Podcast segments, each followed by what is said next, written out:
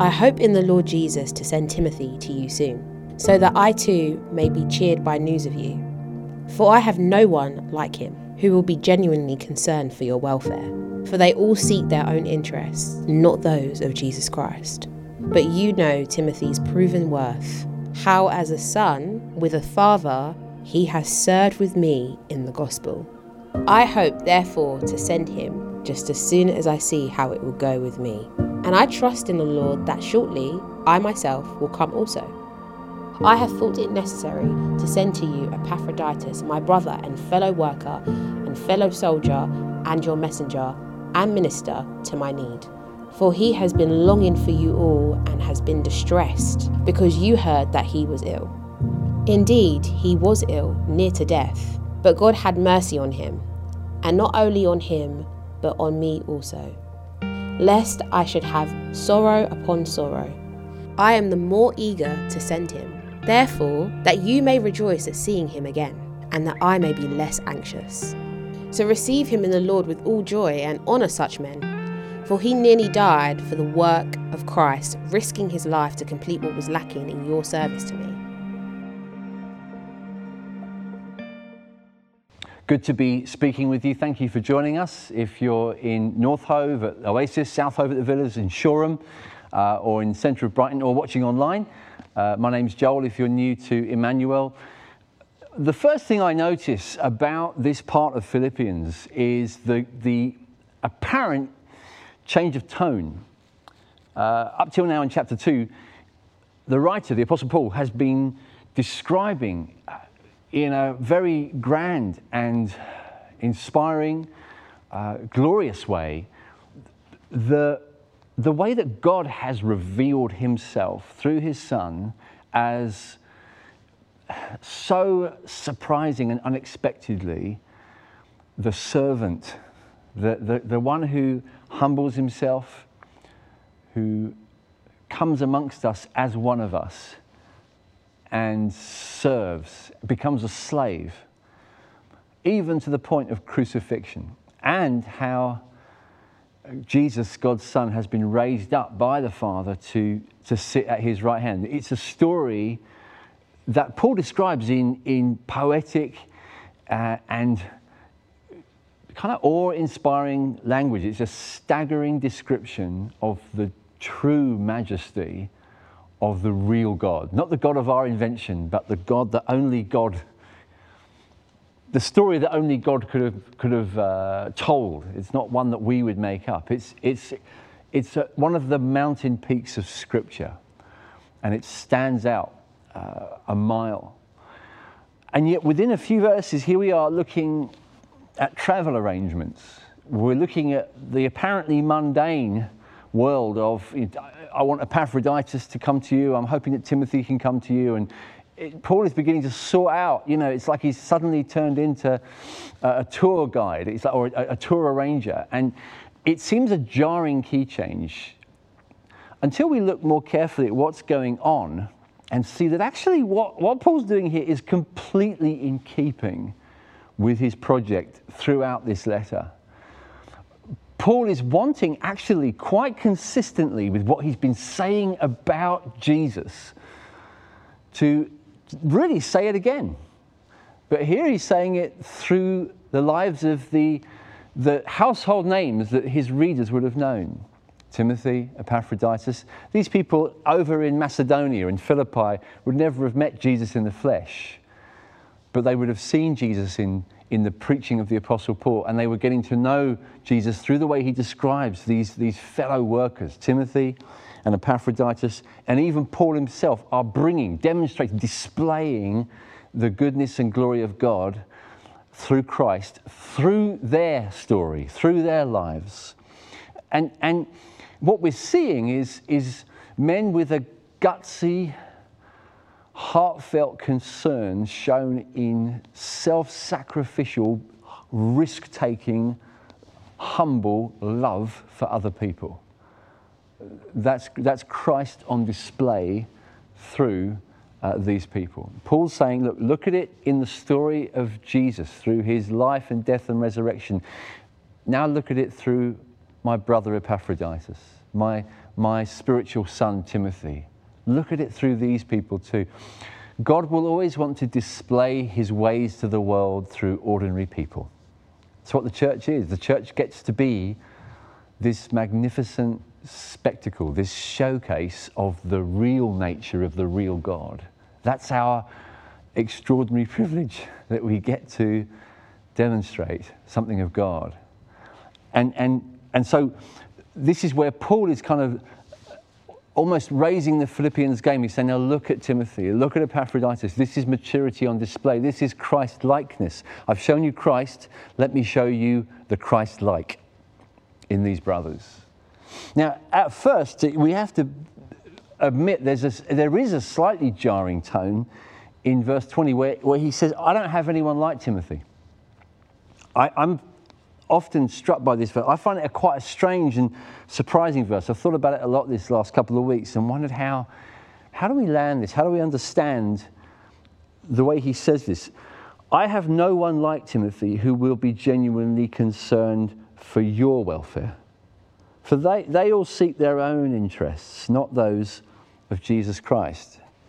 It seems a fairly savage indictment. Paul's making an assessment, it seems, about presumably all of his other leaders, all of the other people with whom he's worked. The people that I work with, yeah, they're doing okay, but Timothy's the only one that's not selfish. Really? is, that, is that really what Paul's saying? And, you know, the commentators don't quite know what to do with this verse. It's a difficult thing. Is, is, he just exaggerating? Is it one of those hyperboles where, where writers in the Bible make a point strongly to. How do we grasp this? In the end, I don't think we can completely remove the painful reality that Paul is saying that many of the people, even people that are serving alongside him, have quite a distance to go as they pursue Christ like maturity. That, that's got to be included in the way we interpret that verse. We can't get around it, it would seem to me. That there is a sense in which many of the people he's working with, it's like, yeah, I, I can't pretend that they're all as mature as Timothy. They're not, they're not at the stage Timothy's at. And that may seem a little uncomfortable. It's, it's, it's, it makes us uh, perhaps a little concerned for, for the, the, general atmosphere of encouragement and affirmation that you'd expect would exist in Paul and amongst the leaders that he works with. But remember, if, you, if you've uh, heard the stories before of Jesus with his disciples, with his co workers, if you like, and he wasn't scared of, of making occasional evaluative statements. Jesus himself, when he spoke to the 12, he would, he would not always hold back from what can seem pretty brutal comments. Oh, oh you have little faith, he would say to them. Why did you doubt? Why, why are you afraid? Those are recurring phrases uh, of Jesus talking to the closest disciples he had. In at least one place, he, he speaks out of an almost apparent exasperation. How long do I have to be with you? Jesus says. Now, we know that Jesus didn't lose his rag. That wasn't him showing his evil side. He didn't have an evil side. This is heaven speaking, all right? This is the, the God of heaven giving an objective statement. He's saying, It is painful, it is hard to be amongst men who simply don't trust the Father the way that, the way that they should. You, you, you, you brothers, I love you.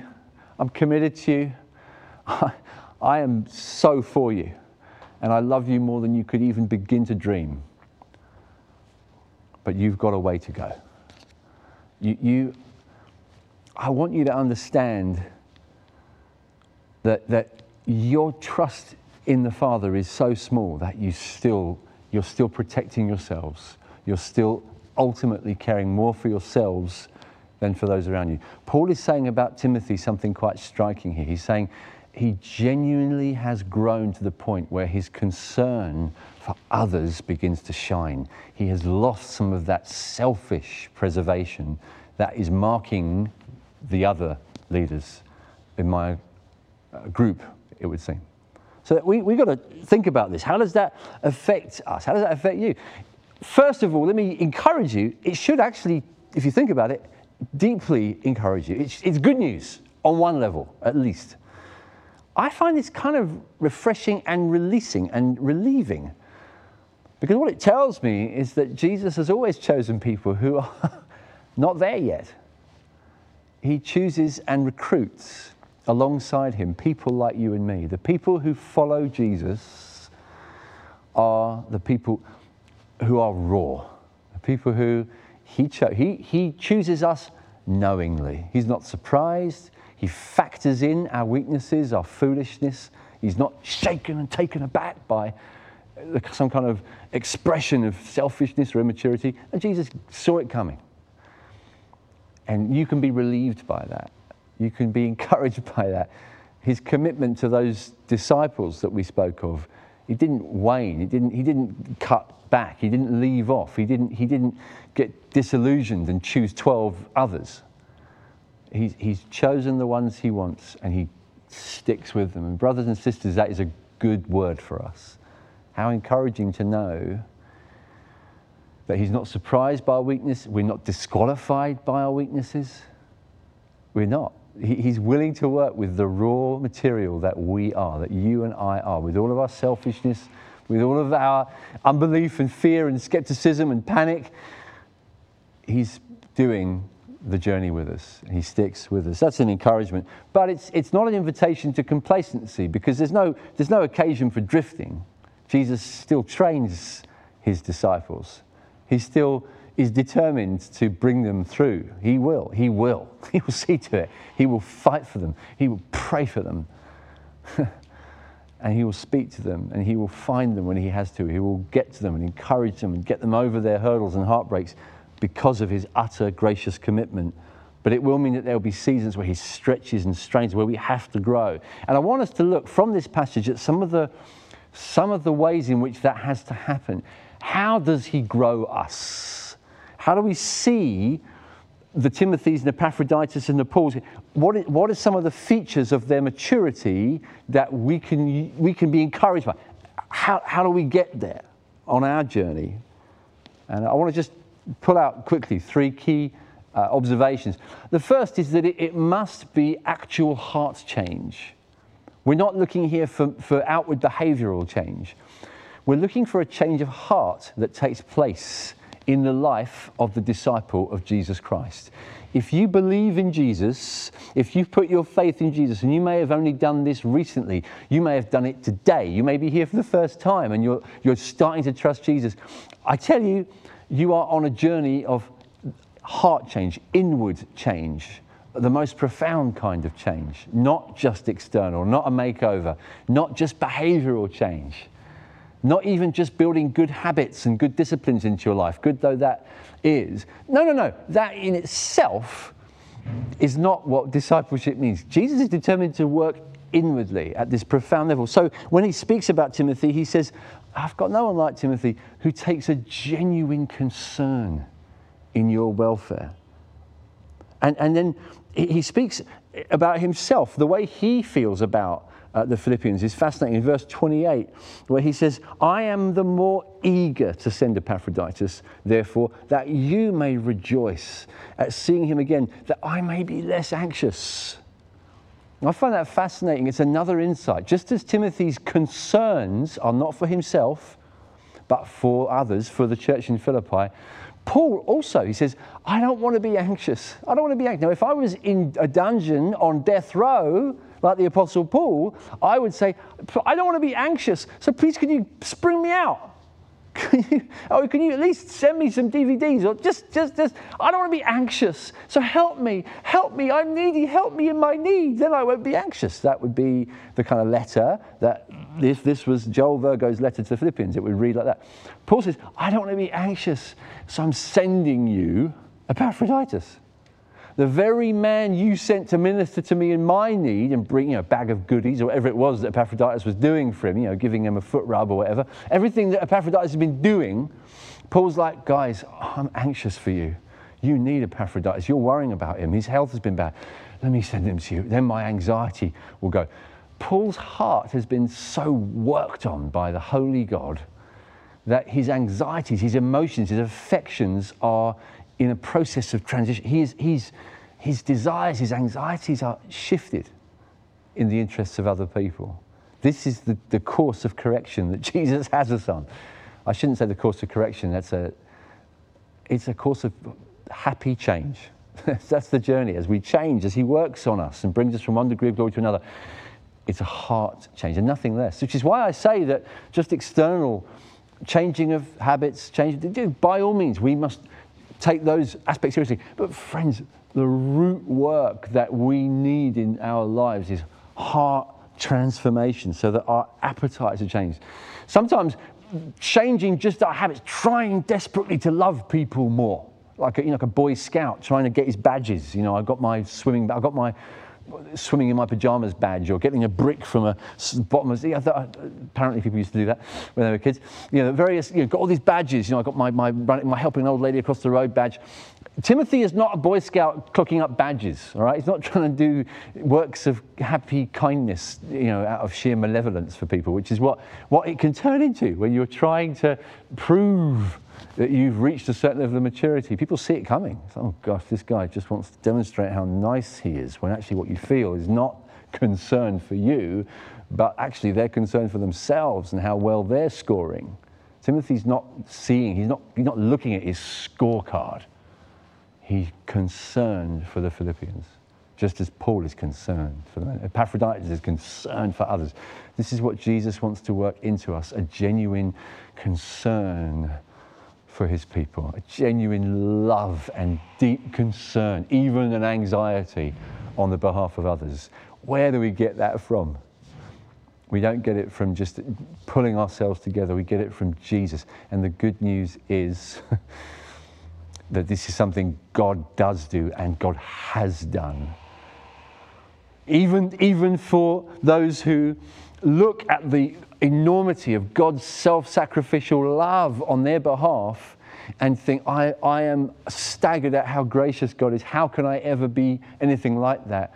The wonder is that this very book encourages us with the, the truth that we've received. We, we share in it. Paul says in two, uh, chapter 2, verse 5, just a couple of weeks ago, we looked at this have this mind amongst you, which is yours in Christ Jesus. It's a peculiar sentence. You know, it doesn't really make sense. Have this thing that you have. It's yours. Have it. Possess this thing you possess. Take advantage of this advantage you have. But that's the very logic of this, this new covenant we're in. This, that's the very logic of what it means to be a Christian. It means, as he says in, in verses uh, uh, 12 and 13, work out your salvation with fear and trembling because it is God who is at work. I thought I was doing the work.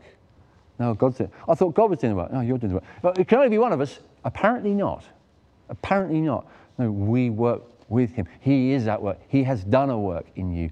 The transformation that God has done in bringing you into union with His Son means that there's hope for you. What you are most fundamentally, if you follow Jesus, if you trust Jesus, is a new person, born again, with a new heart, new desires. And just like it is with a newborn, it takes a few years before these things start to display. It does. A new Christian, you might feel for years, I don't know if I'm ever going to be like Timothy. Yeah, no, there's a process. You know, I've got kids, it takes them a few years. You, you delight in your children, you thrill with them. They don't have to do anything to make you happy. You don't have to make, do anything to make God happy with you. He's delighted with you if you're his child, but there are years of process, and it takes years. You know, I've found with all my kids, it's, it's, a few years before they start, you know, bringing in some bread. You know, I had to wait for at least four years before I could send them up any chimneys. It took a little while, uh, but uh, they get to the point where they start to actually take adult decisions and move forward in maturity. And it's fascinating to watch it happen with, with, with children. And it's the same principle. We, we're on a journey. God has put within you as a Christian, new Christian or old Christian, a principle of life. You are already a possessor of the mind of Christ. And what you most fundamentally are is being expressed as you grow in maturity. Let me just move on quick because I want to cover these other bases before we finish. This is a, a story of heart change, but it's more as well. This is about, well, go with me, look at the tone of, of frankly, of pain here. This is another main, major piece of what we see in this passage. Jesus is involved in bringing heart change to our lives, but one of the means by which he does it over time is through the rigors of suffering and pain.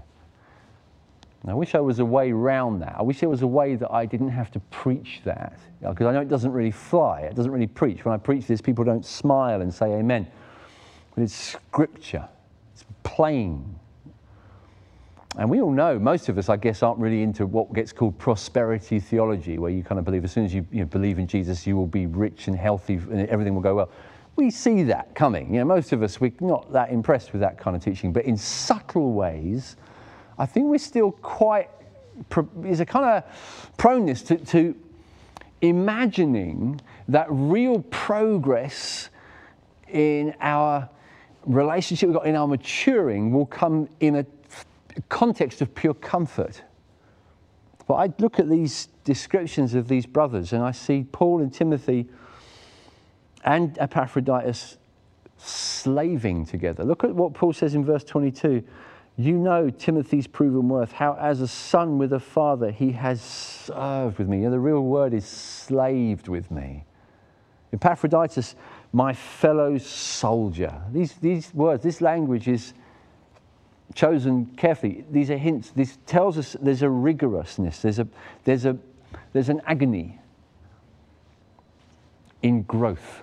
Again, as with children, you ask any teenager what it's like just growing into maturity. In reality, the pain, the sense of being on a steep learning curve that children and young adults will be going through, trying to grow, trying to, trying to become responsible, trying to take life on. And it's you get it wrong and you, you feel frustrated with yourself and with others and you how am i going to grow? And it's it's it's potentially easy for us to hit those seasons those those those pain barriers those moments of discipleship of following jesus where it just gets like a rocky hard road and a difficult unyielding season of your life and the, the, the immediate temptation is, is to assume, oh, I've taken a wrong thing. This, this can't be right. You know, I, I, I'm out. This is, this is difficult now. Uh, this, and, and so we discern falsely. We misunderstand the season that God is deliberately, in fact, drawing us through. Where the only way through a season is to make a decision which is painful. Where going forward means trusting God more. Going forward means being more generous. Going forward means making a decision that we know will hurt. Going forward means letting someone down who we're frightened of. Going forward means pulling out of a relationship that we've actually treasured. Going forward means forgiving somebody who's hurt us terribly. And there's no, it's just, that's the only way forward. Oh, gosh, no, no, there must be, a, there must be another way around. I, I can't do that. Going forward means going without something in our lives, kicking a habit that we've treasured secretly. Going forward means admitting to a friend that we struggle with a certain sin. Going forward means bringing our marriage to the attention of friends in the church who can help us through this bad season. Go- going forward means telling my friends at work that I'm a Christian and not hiding it anymore. Going forward means any number of things that we'd sooner die than do. But we're learning he did say, take up your cross, follow. He did say that, didn't he? And so there's just a, a, a, taste of that in these descriptions. These men, they're soldiers, they're co, co-slaves with me. Paul's known a hard road, and these are men who've joined him on it. They know something of the pain, and this is necessary. It's part of our process. You know that the Bible says that Jesus learned obedience through suffering. Again, we don't, that's not a fridge magnet verse either. That's Hebrews chapter 5, verse 8. He learned obedience through suffering. Now, first of all, that's a bit confusing because how can God learn to be good? Does that mean Jesus started off disobedient? You know, he crashed his dad's car and, and you know, I'm really sorry, I'll learn to be, you know, no, no, no. It doesn't mean that, okay? what God, the eternal Son, became human, which meant that he had to learn the experience as a man, the human experience of coming under the authority of God the Father. Jesus did what Adam didn't. He learned, he came under the yoke of obedience. He trusted enough to obey through all of it, and it was suffering to him. It was sometimes, sometimes sheer pleasure to obey God, to be sure. Most of the time, perhaps. Most of the time. Let's be clear. This sounds grim, what I'm saying. I'm only talking about a little slice of the Christian life. Okay? You hear that? I'm talking about, I'm just talking about the bubbles. The ocean is joy, as C.S. Lewis put it. The ocean is joy. It's just little bits of bubbles on the surface of just pain. But if we pretend they're not there, if we ignore them, if we whitewash them out of the picture, it's to our own peril because when we hit them, we will be shocked and we'll turn back in unbelief. Jesus learned obedience through suffering. Obedience will sometimes mean, oh, I'd sooner not do that. That's a tough call. Paul's taken that on the chin. He's moved on. So has his son Timothy and his brother Epaphroditus. And he's putting it before us. He's saying, guys, there's no way around this. There's pain in the offering. Blessed be your name, as we sometimes sing. So discern the season God's put you in at the moment. Do you see do you understand what, what God's doing in your life at the moment? Do you understand some of the pain you're going through as God's wisdom, God's way of training, weaning, maturing, loving you too much to let you stay a toddler, growing you because He's a good Father? And it means you've got to trust Him. And like Timothy say, I, I, I trust Him so much now that I actually care more about other people's concerns than mine. Because when it comes to my concerns, I keep finding He's got me covered. he's got my back. I keep discovering He meets my needs, He provides, He heals, He helps, He, he brings resolve, He brings peace, He restores my soul, He makes me lie down in green pastures. He's my shepherd, I shall not be in want. I'm all right. God's got me. Now, how can I help you? He sent me to help you. How can I help you? How can I prefer your needs over my own? You can't say that just because you're a Boy Scout. You say it because you've met the God who's meeting your needs and you trust Him. It all comes back to trust. Do you believe Jesus? That's it. If you do, you'll be obedient. The obedience that comes from faith. Let's go on to the last piece of this, and I, I love this. This is, this is so wonderful. So we talked about heart change, and we talked about pain. But let's talk finally about emulation, all right? Emulation. And I, I find this so striking because it's not in our culture. It's not the air we breathe in 21st century Brighton and Hove and Shoreham. We are so sure of our own originality. We are such nonconformists. We're so committed to, no, you can't, I don't emulate anyone. I'm not copying anyone. I'm, I'm my own. And that's, that's the way we tend to imagine that we will thrive by, by being, being a, a unique creative. A kind of, nonconformity is, is the air we breathe. Even locally, that would be Brighton's kind of reputation, wouldn't it, I guess? But look at the atmosphere of the New Testament. Look at even this passage. Look at, let's just first of all look at verse 17 of chapter 3. We'll, we'll just, we'll just pinch that verse first before we come back. Brothers, join in imitating me. Who says that? Who says that? Imitate me. what, what an incredibly tenacious thing to say. Uh, audacious thing, I should mean. Big words, show off words.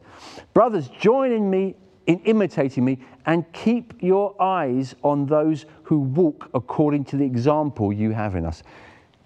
Look, don't take your eyes off the people who help you see Jesus.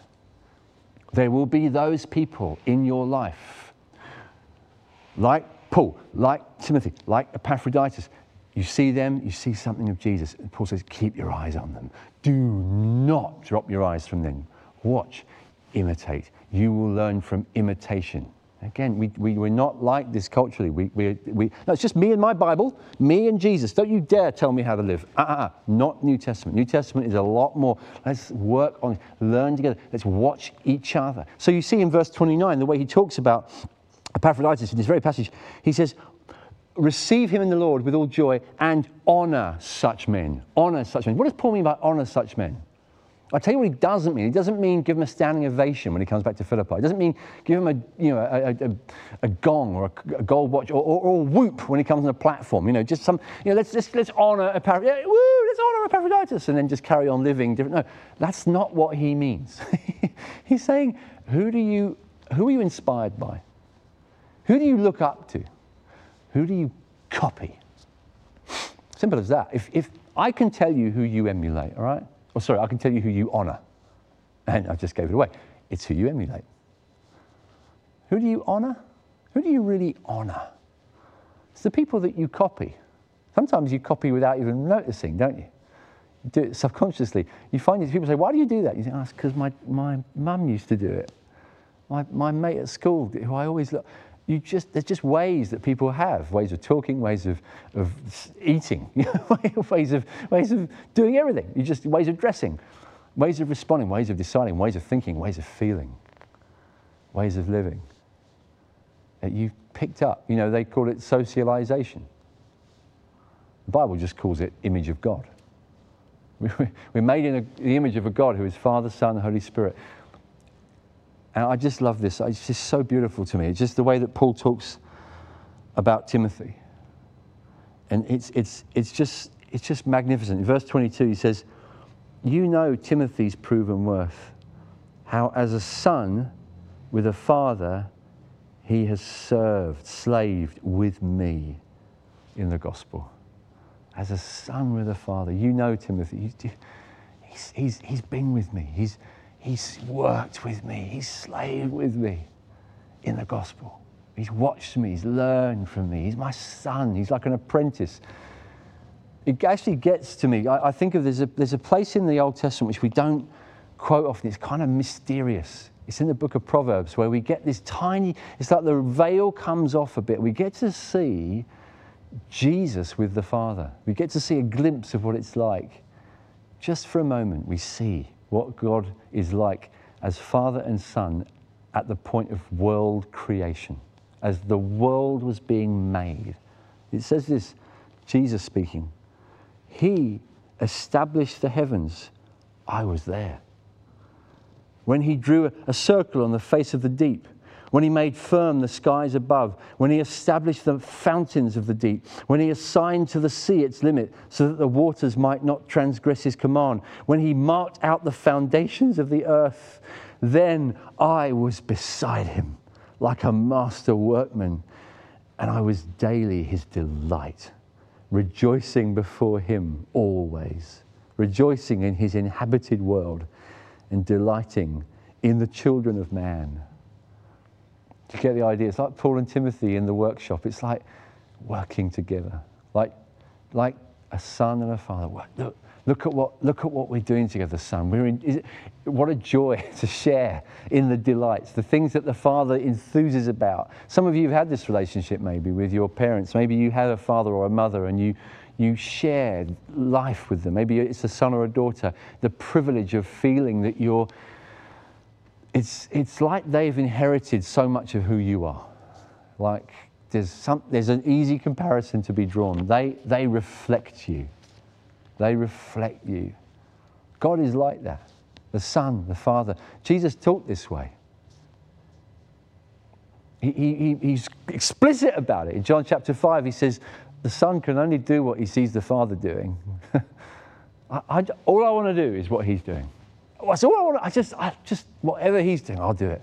I'll do what he's doing because I love what he does, and he loves what I do, and it's just so much fun. The, the, the shit that I, I emulate. I want to.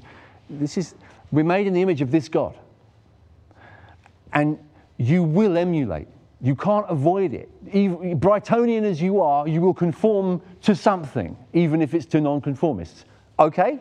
Do that. Be a nonconformist, you and all the other people living in the BN1 area it's, it's just it's a, it's, a, it's a bizarre idea to imagine we can't conform. It's like running from your shadow. You will conform. The question is to whom? Who do you honor? Who do you emulate? Who are the people that you say, I need to be around her? I need to be around him because they show me Jesus. You can't just do it in a closet with your Bible. Much as I love you to read your Bible in your closet, you know, just whatever. You need to be connected. You need to watch. And like Timothy, he's been watching Paul. He's been learning for years. Even though I love the way Paul says in 1 Corinthians chapter 4, verse 17, he says, I'm sending you, Timothy. You know, Paul sends him to Philippi, sends him to Corinth at one point. He says, Why? He says, Because he will remind you of my ways in Christ. Timothy, you get to know Timothy, you'll get to know me, and you'll get to know Christ. Because Timothy's just, just like me. This is the atmosphere of the scriptures. We learn from one another. Not because any one of us is perfect, only Jesus is perfect. But as we pursue Jesus, we set example and others can draw in. And you think, how do I do that? Timothy's been watching. That doesn't mean he's been going to Paul's church. Anyone can, that's not enough. I say that because many of you, you, you, that's, that's what you do. You come on a Sunday. I tell you, you won't grow. To, the Timothy thing won't happen, I'm afraid. It's partly only possible through the emulation, through the getting in close. You say, well, I, would love to get close. You people on the platform, that's what I, no, no, no, I'm not talking about platforms, I'm not talking about profile, I'm not talking about this ugh, yucky, vomity Christian kind of celebrity culture. It's not, that is not, that's anti-biblical. I'm talking about the people in your life that remind you of Jesus. Some of them are sitting next to you. Some of them are in this church, people who you can connect with. They're in small groups, they're in, and you need them in your life. You need to be close and you need to watch and listen and learn and receive the gift that God has for you. If God gives you people who, who are, whatever age and stage of role in life they have, there are people who God will give you if you respond with gratitude to them. And as you do that, you'll find the growth that God wants to bring to you. Let me just close by saying this. You see it all, all the time, wherever you look in Scripture, you see this story being told, don't you, of, of this God and what he's like. What a wonder to see Paul saying, this, this son of mine, this, this beloved son, I'm so like him. I'm so pleased with him. He's such a, I don't know anyone like him. And it would be nice for me to keep him here. But I'm going to give him to you. Because I care about you. I want you to have my son. I send him to you at great cost, but gladly, gladly, I send you my son. The Bible just tells the story everywhere, doesn't it? This is our God at great cost, at a cost we can't begin to understand. He saw us in our need. He saw us in our desperation, saw us in our horror, our sin, our guilt, our shame, all our undeserving ugliness. And out of compassion, out of deep concern, He gave us His Son. You, you have Him. I want to share Him with you. he'll, he'll remind you of me. You have Him. And of course, we receive Him, we also receive His Father. We're joined into a family that God receives us into gladly. Let me urge you as we come to the table to take bread and wine, to receive Jesus again as God's gift to you. He is the only hope. And with confidence in His goodness and graciousness in your life, you will be more equipped, more freed up to show compassion and care for the people that God's put into your life. May we all grow into that kind of maturity. Amen.